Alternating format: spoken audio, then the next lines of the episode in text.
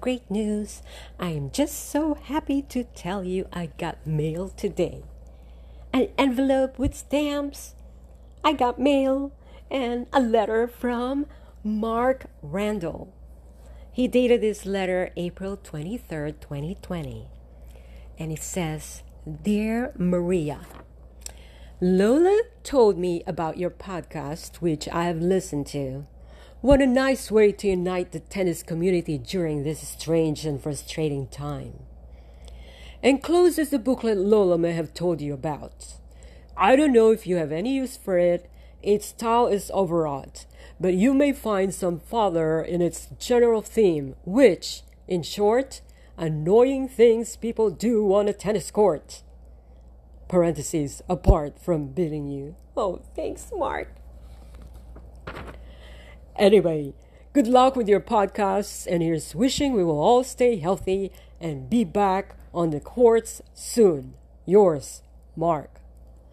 Mark, thank you so much. You really made my day today, Mr. Mark Randall. I loved it. I love your mail. And uh, he enclosed the book. His book is titled The Lost Book of Tennis Leviticus wherein the Lord gives the people a general tennis etiquette. I need this book. This is like a tennis Bible. Mark, you are so generous to share this and to take your time to write to me. I appreciate it and I thank you so much. So, something about Mr. Randall. Mark was introduced to tennis as a child sometime around 1960. In his 30s, he started playing more regularly with his friend Bill. Since Bill and Mark are close in age and had similar tennis experiences, they shared without thinking a common court etiquette. It was when their tennis circle enlarged and included people newer to the game that Bill and Mark began to exchange glances, roll their eyes, and good naturedly, for the most part, wonder at what seemed to them lapses in proper behavior. Mark began to catalog these transgressions in his mind and finally spewed them forth in this wonderful little book.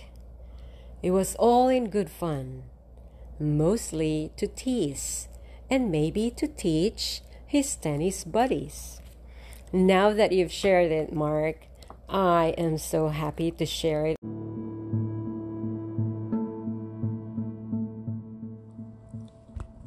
I am reading from the book that Mr. Mark Randall sent me.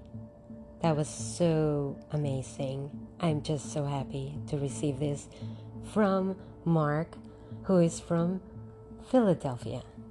The title of the book is The Lost Book of Tennis Leviticus, wherein the Lord gives the people a general tennis etiquette. Mark Randall wrote this in 2007. All rights reserved. His dedication reads For Bill, who inspired these writings, and for Jim, Stuart, and Skip, who in varying degrees provoked them. Well, if Bill, Jim, Stuart, and Skip are listening to my reading of Mark Randall's book, you guys are very special. I am so honored to read this. I'm going to read the preface, and it says, It had become a settled belief among scholars that the last extant copy of these late chapters of Leviticus, the so called tennis chapters, had been destroyed around the time of the Great War. Resigned to this loss, academicians pursued the only route thought open to them, painstakingly sifting through countless written, oral, and photographic archives for any shard of evidence that might allow them to reconstruct the text in its original form. It can hardly be imagined that the astonishment and joy felt by scholars, bibliophiles, and tennis players alike when in April of 2006, in a house in Bryn Pennsylvania, a chance upon a pristine leather bound copy of these chapters dated 1911, ignominiously shimming a leg of a wobbly spinet piano. I am thus able and greatly pleased to make this hallowed text available to the public for the first time since its disappearance generations ago. Some few comments on their history may be in order. It should be noted that the authenticity of these chapters of Leviticus has been in dispute ever since they were first found on parchments in a stone garden urn near Wimbledon in 1887.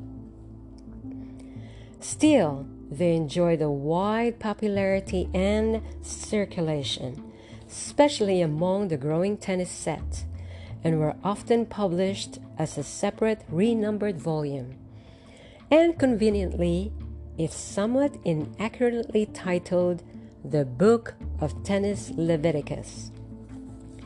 Some experts contend that the doubles portion of the text was written by a separate author, the D author, and interpolated into the text of the original author, known to the scholars as the singles or S author. Evidence for this is based on conflicting fragments of oral history in which Chapter 7's long description was sometimes recalled as between players, the putative S author, and sometimes as among players, the D author. I have kept the latter title here, conforming to the Bryn Mawr text. In order to convey the flavor of the original, I have made no effort to revise the language.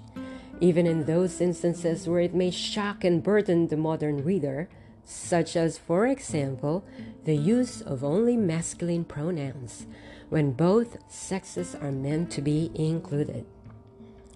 While interestingly, some bits of this etiquette are here, and their still respected tennis players will no doubt be appalled to learn how fragmentary, irregular, and shoddy is modern custom compared to that of the ancients.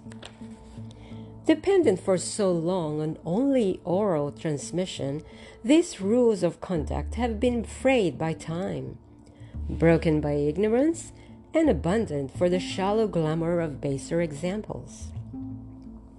It is my hope that, quite apart from narrow scholarly interest, the return of these chapters in book form will serve enthusiasts of the game as a primer for some, as a refresher for others.